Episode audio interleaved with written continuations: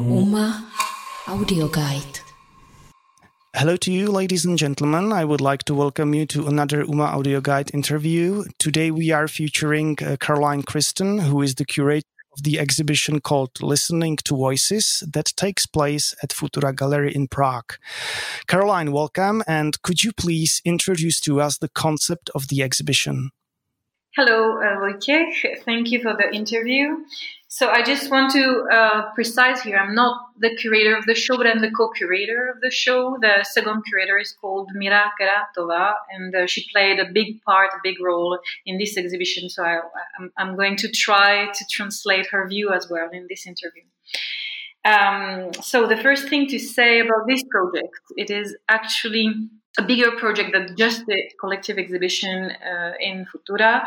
It is a whole research project that is entitled uh, Eastern Sugar, and it is a project who started, I think, three years ago. Yes, three years ago, and that is initiated by Ilona Németh, who is a Slovakian artist, obviously, as you all probably already know. And this project basically started as an exhibition project in Karlin Studios already in Prague and in Kunsthalle in Bratislava in 2018. And uh, it was absolutely in a straightforwardness way um, a project related to the sugar industry history, uh, especially in Central Europe. Uh, this industry actually uh, was a very strong industry in the 19th and the 20th century in all Europe and also in Central Europe. And Ilona Németh, uh, who was in the project as an artist at the beginning, uh, wanted to explore the interpretation of this history as a major key event of the whole economy and industry story of, uh, of our countries in the last centuries. And in Karlin Studios, more specifically, we realized uh, or we react, reactivated an industry inside the gallery that was it was actually a manufactory of sugar loaves that we created that was the exhibition. And uh, this project started a huge research that Ilona uh, continued in, in the next years.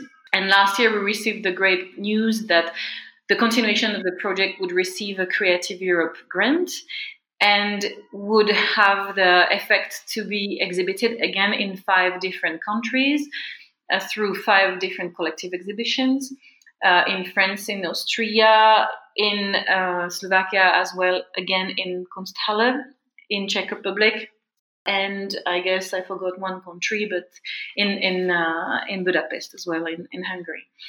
So this was a huge, a huge research project. Uh, Ilona uh, recently, like if I think a month ago, she edited a, a, book that is ready that is called Instant Sugar, and the exhibition at Futura is a small part of this project. So that is for the introduction.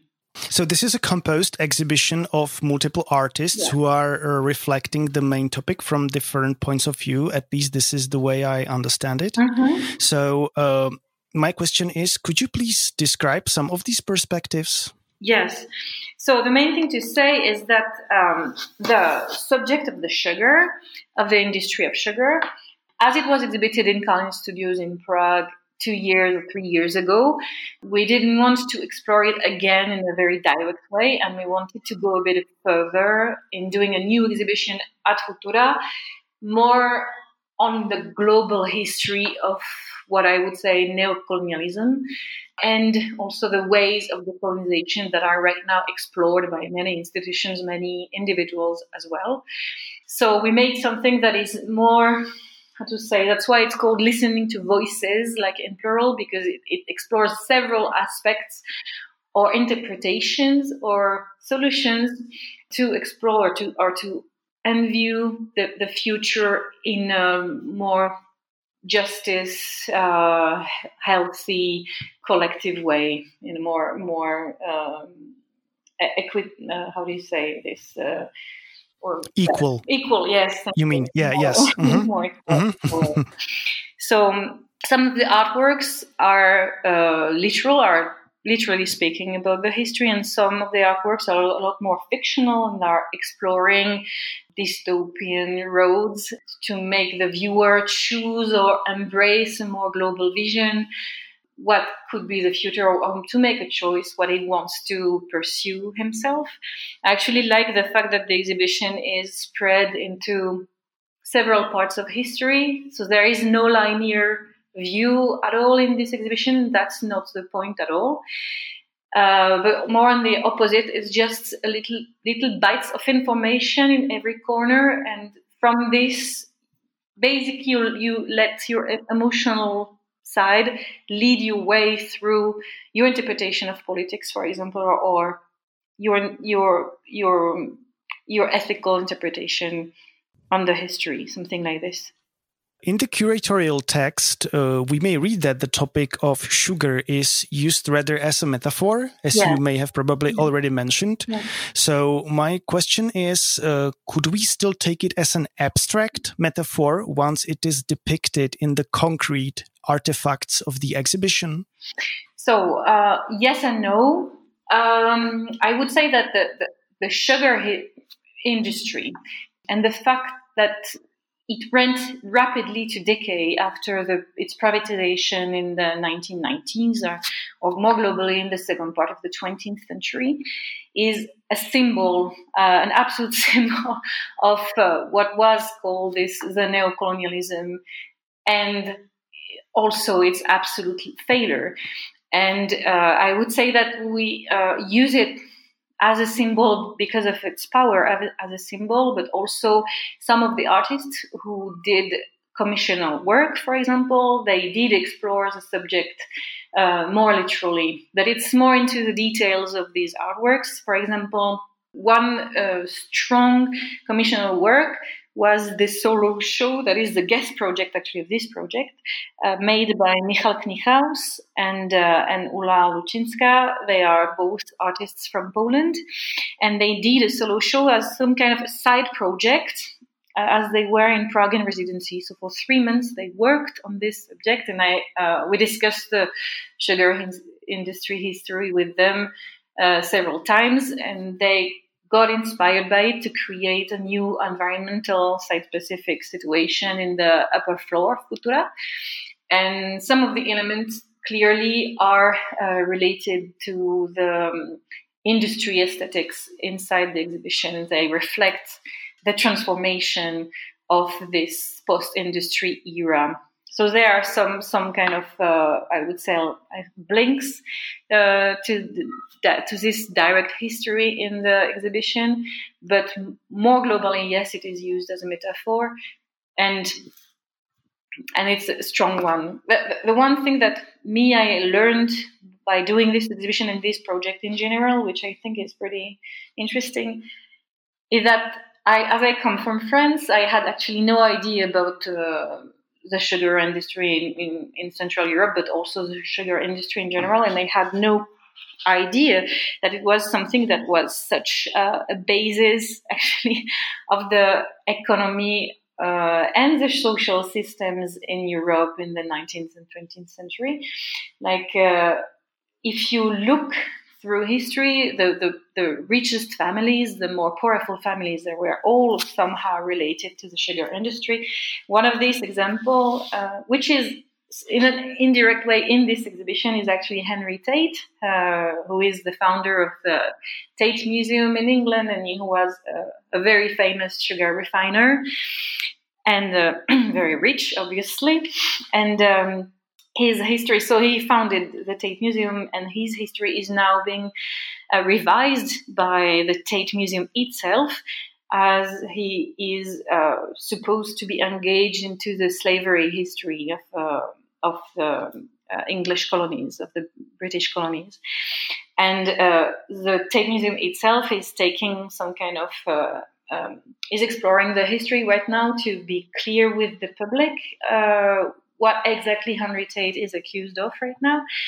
And this deconstruction of history is actually extremely interesting in that exactly at the center of this exhibition.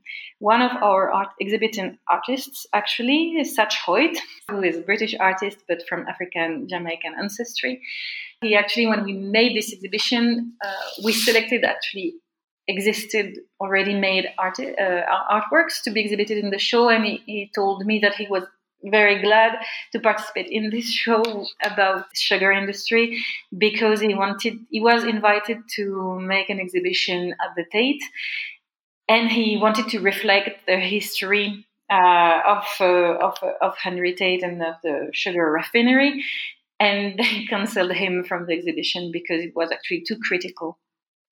So it was it was pretty interesting to have him in this show in this context so this exhibition, Listening to Voices, is a part of uh, the previous Eastern Sugar Project. Um, at least this is the way I understand it. And uh, is this the final part, uh, or could we expect something else as part of the Eastern Sugar Project? No, this is not the final part. So, uh, as I told earlier, this exhibition is part of a cycle of five other collective exhibitions in five different institutions in Europe. And the last one will be actually in, Kunsthalle in, the, in Bratislava and will be some kind of, I would say, resolution of all the projects that have, have happened before, together with the book, obviously, that has been edited right now. So as all the projects are related to some part of this history or some aspect uh, of this theme. Uh, then in Bratislava, they will be wider, more, I would say, expanded show. And how do you deal with the lockdown situation? Is it somehow reflected in the concept of the exhibition itself? Um, that's a good question. It's actually it is it is reflected and, and no, um, it is reflected in some unconscious and, and unprepared way uh, because actually when one speak about the uh, how to say aftermath of the privatization of the early 90s about the shift to capitalism that was pretty brutal in central europe about the consequences of globalization about the consequences of free market then they are all extremely relevant in this period because uh, unfortunately the crisis has um, worsened some of the some of the um, most unequal unequal uh, um, organizations or or methodology, I would say, of, of, capitalism in our societies. So this is actually pretty relevant right now. And also some of the artists, as František Demeter and also Tomáš Kilper, they, they try to reflect the crisis as well in their artworks um, with more or less direct effects but it was part of the of the thought process i would say how could the viewers visit the exhibition nowadays? Uh, is there something like an online version of the exhibition? So uh, obviously, so the, all the documentation is online. Uh, we will actually uh, update in the next days. We will update with uh, more detailed views and captions of all artworks uh, mentioned in the show.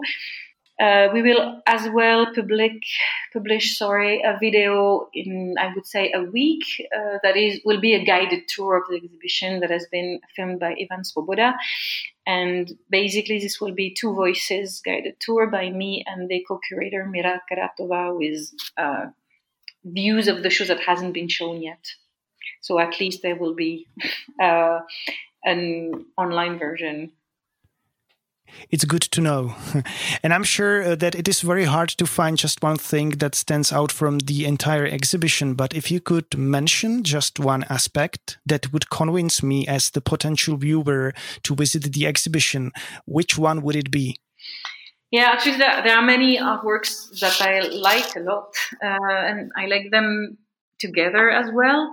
Um, I would say that two of my, my favorites, to, to, choose two of my favorites, uh, is one artwork by Pilvi Takala, and the other is the artwork by Nicoline van Harskamp, who is a single channel video. And that's uh, actually what we called uh, in, the, in the work process uh, the, the, artwork that we call the decolonization of language. Actually, uh, van Harskamp is an artist that works about language uh, and solidarity for many many years. And and I didn't know well uh, fully the body of work that she's been doing. And and by researching her a little bit for this exhibition I've been uh, discovering something extremely deep and interesting and, and current uh, so I really, for example, this I really, really recommend to go and see and see her work online because she has pretty, actually, uh, dense documentation online, and also she published a book about about language uh, a few, I don't know, a year ago, something like this.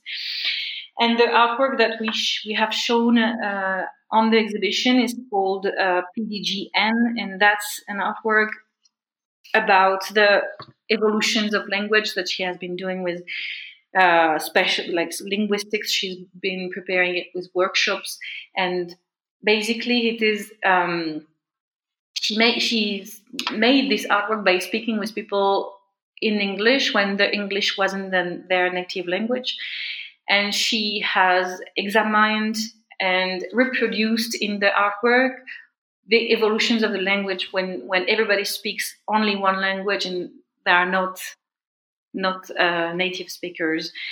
And so the the whole movie is a fictional story in some sort of dystopian post-humanistic uh, landscape of women speaking about themes as the Tower of Babel, the cultures of uh, naming historical fem- fem- female figures. It's obviously inspired a lot by uh, feministic writings, and they do speak in this language that is uh, at the same time hard to understand and, and, and easy and there's something familiar about it and something extremely strange. So the, the obviously the the, uh, the film is translated into czech on site. So the, the, the czech people can understand the, the distanciation with language in their own in their own native language.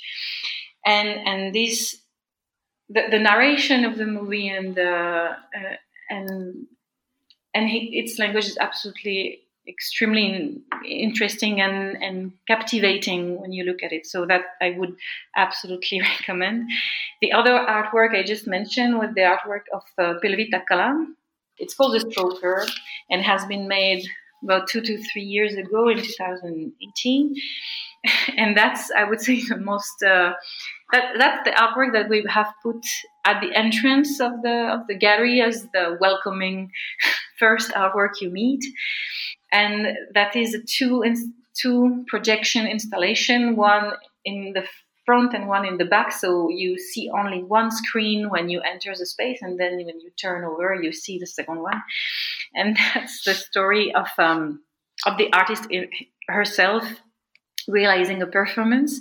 She let herself employ into um, uh, a work, a community workplace uh, that is pretty t- trendy in London, and she uh, employs herself there as a some some sort of health specialist specialist of well-being that would be working in this workplace uh, to make people feel good to discuss with them to work with their body. And she has the habit on when she greets people she touches them that's the whole thing so she say hi to everyone touching their their faces their their shoulder and when you turn towards the, the second screen of the installation you see the reaction the real reaction of all these people that are shocked by the fact that has, they have been touched.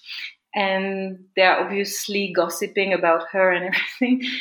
So it's it's at the same time a very simple and funny artwork, and on the other hand, there is a real reflection uh, about the fixed norm of, of behavior, for example, and this kind of absurdity of contemporary behavior, which I find extremely catchy for you know as a as a as an artwork you see first when entering a gallery and something you remember as well when you leave.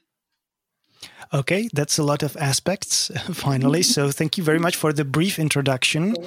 And finally, my favorite question for the curators if you could take one of the objects from the exhibition to your room, which one would it be and why?